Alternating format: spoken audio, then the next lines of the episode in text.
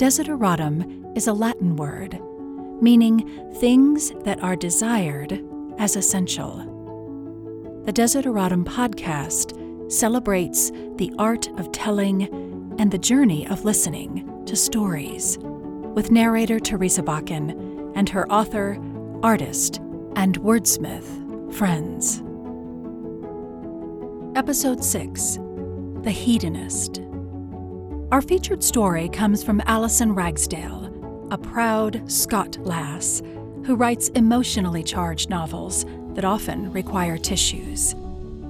I want you to listen to how her own personal resets, her adapting to life's unexpected events, has shaped her characters and her storytelling.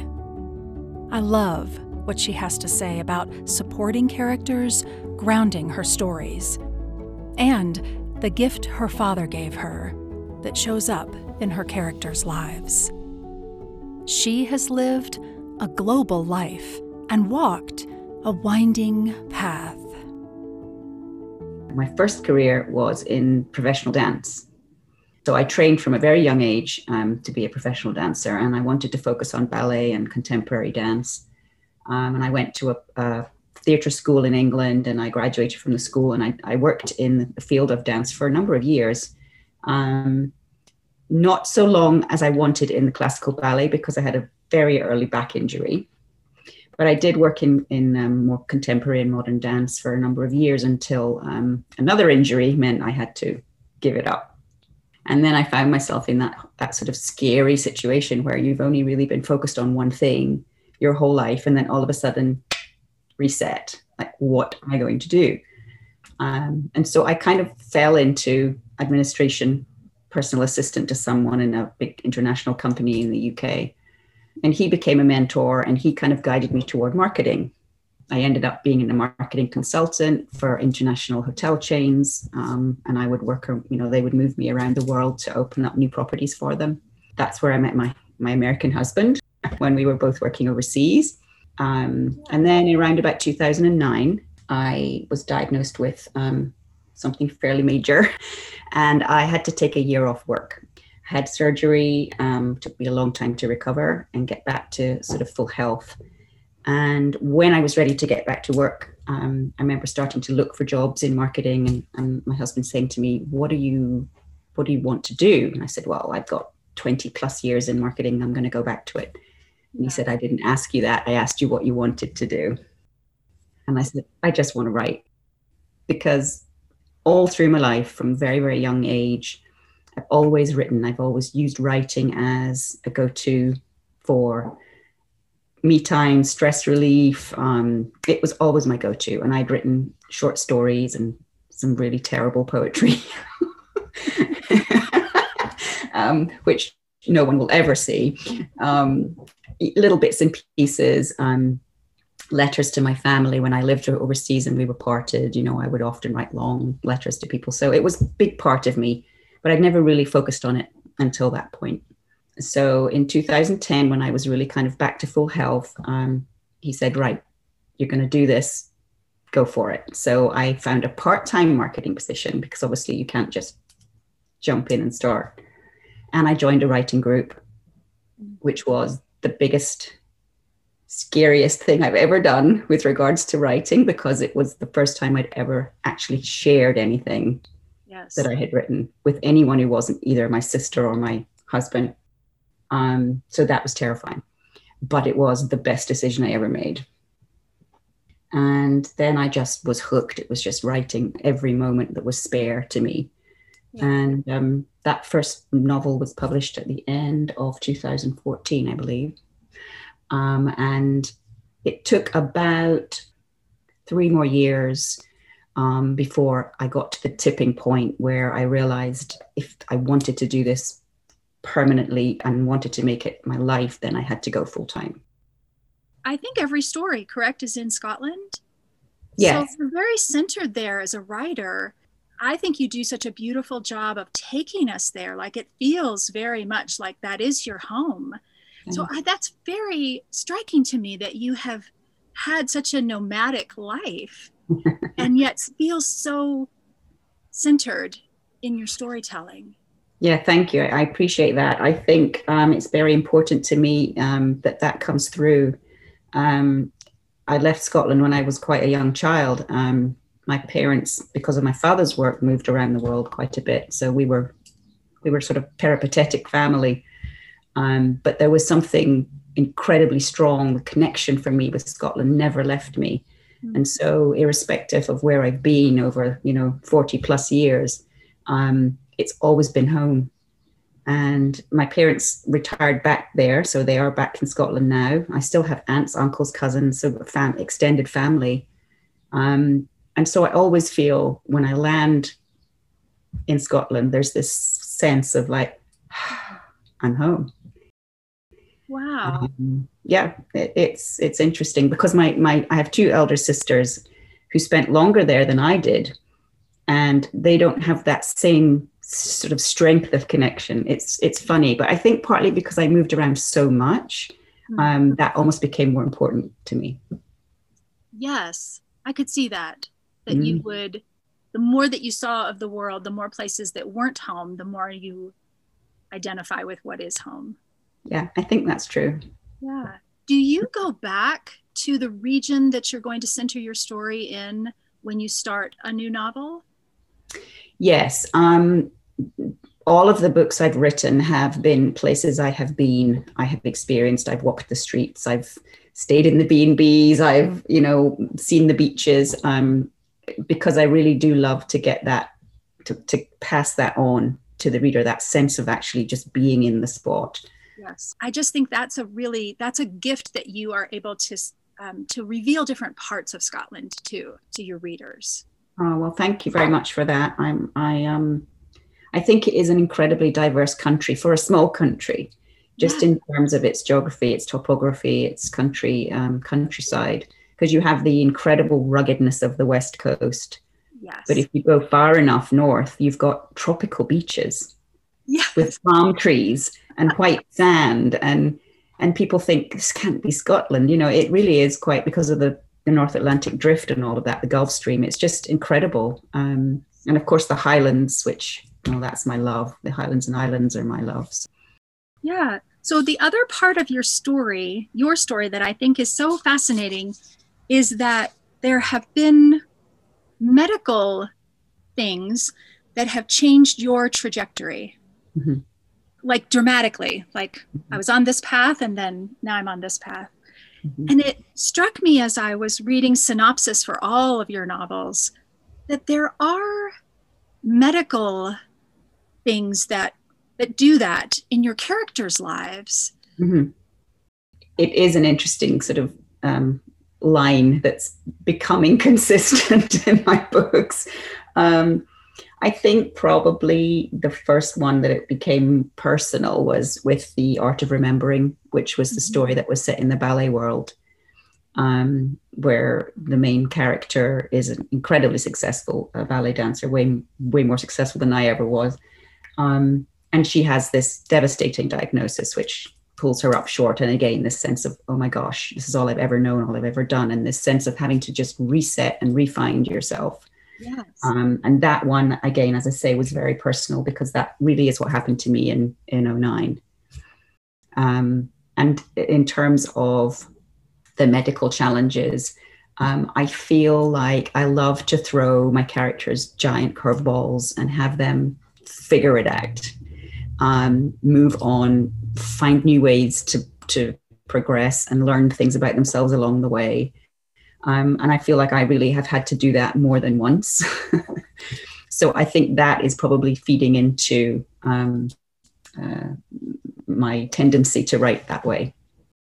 I love that you're thinking about people's resiliency, that that's inspiring to you, mm-hmm. that their their ability to work through um, what for some people is a roadblock or what for some people is unsurmountable that your yeah. that your the point that you're interested in is where they break through from that and are able to yeah thrive that resiliency i love yeah. that yeah and i because for me the journey um, is the fascinating part and it's the idea that there is that moment that that tipping point where you can either go down or you can come up and there and the strength of the human spirit never fails to amaze me. How people can find it in themselves to just get on with it. You know, there's that sense of wow, I just I have so much admiration. That's very hopeful. That's really that is a big component in your in your writing, I think. That ability to focus on that strength, how mm. people mm-hmm. persevere. That's very yeah. hopeful. Well, I do tend to write um, very emotionally charged books. and um, yes, I've, I've been told the term tearjerker is being thrown around a lot with my books. Um, so it's really important to me also to leave the readers with a sense of hope, of light, of um, triumph over adversity, um, that, that people find ways to, you know, to come good. Um, yeah, so that's very important for me as well because I don't want it all to be heavy and you just need the Kleenex consistently. You know, there has to be upbeat, light laughter. There has to be laughter. Um, I remember um, a friend of mine, in fact, also my sister, told me this that when I've been at my absolute lowest in my life, health wise and otherwise, I was able to find something funny in it. And when I look back, I think, you know, my father was exactly the same way. He he's always able to find something some tiny little nugget of humor in the, the awful, awful things. you think, how can you laugh? But I think he's passed that to me a little bit. And so I feel I try to do that also in my characters and my stories and have them, there has to be those light moments um, to contrast with the dark, you know. And also about change. Mm-hmm. You know, that you are really good at, at exposing people's um, resistance to change maybe but also how change happens and how we how we how we take that path right? It does. It's inevitable and we have to learn to embrace it however painful. Um, again i think it just comes from having been through so many changes um, throughout my life that, that it doesn't always get easier. Yes. um, but most times i've been through change whether they've been small or large um, generally it's ended up being for the good Yes. And that's another message I like to try and give. And I, I think that um, it's wonderful that in your life, your husband was this voice of forcing you to look back inward and say, what do you, wait, what do you really want? Like, are you going to just continue on this path that you've been on? Or what do you really, like, be introspective and what are you looking for? And I think that's the other thing that you're capturing in these in these novels is that it's it's in relationship that we learn more about ourselves right like it's the other it's these mother daughter relationships that you write about or you know these these places where it's an, a secondary or an exterior character from the from the point of view that um, facilitates you know taking the right path or feeling mm-hmm. better about the path that you're on right oh well i, I appreciate you picking up on that um, it, it's true i i feel like my supporting characters have a really important role in all of these stories because, as you say, there's this sense of like reflection. Um, they are oftentimes the ones who will who will drop that one line that will make the main character go, "Whoa!" Yes. You know, it's a best friend, or it's a mother, or it's a next door neighbor, or someone who who can be transformative in that person's life because I think that's real. Yes. Um, it can be someone, you know, you overhear someone talking about you. It can be a friend or a family member or you know and i feel like that's important so i love to have those characters because i find them really grounding yes um not just supporting the main character but grounding the the whole story mm-hmm. and it, mm. and moving the story along you mm-hmm. know being part of what of the path um, yeah. so this this collection of short stories uh, the liar um, is you released this during the or at the very beginning of the pandemic, I guess. This was released in 2020. Um, we chose the story called The Hedonist. Um, can you set that up for us at all? What it's about? Yeah, definitely. Um, the Hedonist really was a departure for me, uh, big time, because it, it has that sense of um, magical realism about it. Um, and I really enjoyed writing in that different realm because it, I was letting myself enjoy the tangent um, stepping away from my more usual arenas. It's a poignant story, uh, but it also has a note of self acceptance, which I really liked. Um, Amber, the the main character. Not to give it away too much before you read it, but um, in just a few moments, it's a snapshot in time, a, a sort of tragic snapshot in time. Amber tells us um, all about her life up to this point, mm. um, all the joys and the regrets um, that she's experienced, and mostly about the love she has for her husband and her family. Um, but how I, I enjoyed it because I felt like she had very little time to tell her whole tale. Um, and I, that was a challenge to me um, to get it in there to the point where she was ready to go. Yes. I liked it because the way that she sees herself and the way that she's been described by her mother, like it's just, you've just condensed that um, so well. Like I think you just give one comment that the mother had said, and you understand their relationship so deeply from this one, uh, you know, thing that her mother has expressed to her, and yet she's she's not really selfish. You know, I think you're you are describing this person who's lived really fully. Mm. Um, and and she even at this moment says something about you know is this the ultimate act of selfishness you know where i am right now and mm-hmm. so she's she's self-deprecating in a way i guess that is is mm. so endearing to me i just oh. like her so much oh good yeah and i think there's a line where she asks herself if you know if she was ever the child that her parents deserved you know because that was sort of a real she had that sort of sense of reality. She had to look at her life and, and ask herself that question. Um, so yeah, it, it, I, I really enjoyed writing that one. I have to say.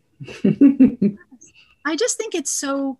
Um, it's it's a perfect example of a flash fiction or a short story where you completely um, and it is a little magical, as you've said. Like it's it's not a traditional way to learn mm-hmm. about a character. Right. Um, but it's it's so concise and yet you have this big understanding of life and and regrets or not regrets about life and just really uh, it's beautifully done. I really enjoyed it. Thank you. Thank you. Thank you very much. Uh, yeah it's a great great short story. The hedonist. The ground came up and smashed into Amber's right cheek. Confetti fluttered away from her mouth as the last breath escaped her, and she felt the coldness of the hard concrete beneath her satin clad hip. As the chilly sensation slowly faded from her bones, so did the pressure of the unyielding ground, and she felt a strong vacuum suck her up into the atmosphere. She saw herself many feet below, lying in a fetal position where she had slumped to the ground outside the church. The mother of pearl colored dress she had searched for for months lay in a perfect semicircle around her. Her slim ankles protruded from the soft folds of the skirt, like the hands on a clock, showing exactly 6:20 on the ground. She hovered high above herself and looked down on the heads of her family as they crowded around her limp form, shaking her, patting her face. Their voices were far away, distant, and yet oddly clear. Amber, sweetheart? Her mother. Amber, honey? Will, her husband of fewer than ten minutes. Oh, God, can you hear me, Ams? Her maid of honor and best friend of 19 years, Louise. Call an ambulance, someone. Do it now. Father Brightman, the family priest, his white cassock pooling around his knees as he knelt at her side. She wanted to tell them that she could hear them all, that she was here, but her voice caught in her throat, silent. Is this it? Amber floated above these people she loved as a gentle breeze ruffled her hair, and on a reflex, her hand went up to her head. She couldn't feel her hair under her fingers, but she knew it was there. The version of herself on the ground remained still. So, this was it, then. She felt a momentary flash of anger at the irony of it all. And then, a wave of warmth overtook her. A supportive bubble of calm settled beneath her, and she let herself be cradled. It had been a beautiful ceremony with just a small group of people, important to both her and Will. They'd written their vows, but not the schmaltzy, you're my best friend forever kind of vows. More the, I promise to tell you the truth, not to finish the ice cream without you, and never to ask you why you need to leave, as long as you come back, kind of vows. Will had given her a ring, and because it had been important to him, she'd agreed to wear it, despite her belief that she didn't need any symbols to seal her commitment to him. Amber watched her parents far below. Her mother wept as her father folded his tailcoat and pushed it gently beneath his daughter's head. She had struggled against their parenting and opinions for most of her life. Her teen years had been particularly difficult, especially when, at 15, she had run away. She'd taken a dead end job in a sad seaside town and waited two months to contact them. She'd made them suffer then, and looking down on the crowns of their heads below, she was doing it again now. Sadness overtook her as she realized that she couldn't even give them this special day without a tiny artery in her head popping and a searing pain behind her left eye sending her tumbling to the ground in a heap of mother of pearl. She wondered if this was the final disappointment she could deliver. She wondered if she'd ever been the daughter they deserved. Her mom had criticized her heavily for many of her choices as a young woman her blue tipped hair in high school, her decision to take a year out to travel through Europe before college, then dropping out to pursue painting through an apprenticeship, and also for the way she moved between relationships with a seemingly dispassionate attitude to the ones she was leaving behind. Her mother had tearfully called her behavior hedonistic, accusing her of putting the pursuit of pleasure before all other, loftier ambitions that they held for her, things they knew she was capable of. Contrary to her mother's belief, Amber knew that she had chosen the path she was on because she was pursuing something more profound than pleasure happiness.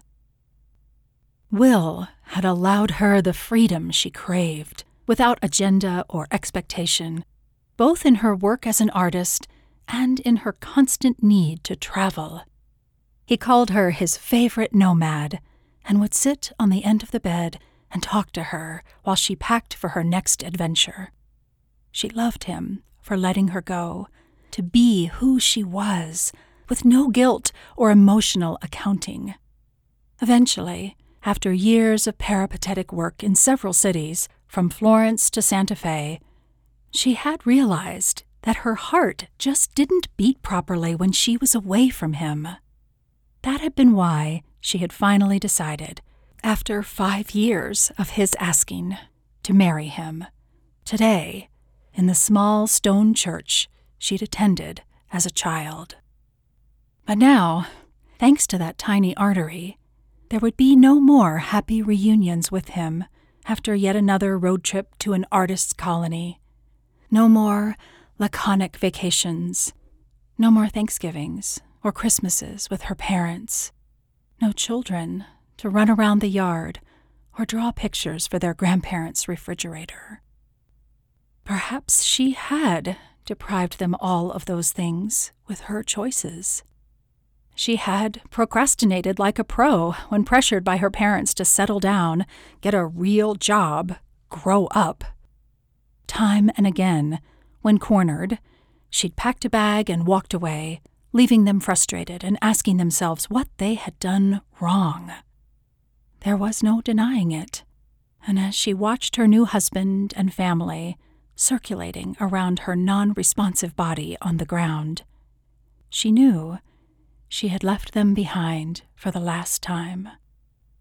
Perhaps her mother was right, as, after all, this probably was the ultimate hedonistic act, moving toward her own bliss, not bound by the earth or other people's needs or expectations of her. Amber filled her lungs with sweet air and felt herself moving with the gentle breeze. She knew she had to go, but wanted to touch Will one more time. So, willing herself closer to him, she moved down toward the ground, swimming through the atmosphere until she was behind him. The back of his freshly cut hair tipped his shirt collar, and as he knelt, now cradling her upper body in his arms, she felt him rocking her. She reached out to place her hand on his face, but her hand was no more than a whisper of light. I'm sorry, Will. I'm so sorry. And it was just so um, delightful to get to know you. Thank you very much. Me too. It's been really great chatting with you. Alison's latest novel, Her Last Chance, launched this month. You can find it and all her novels on her website. I'll put it in the show notes. Thanks for listening.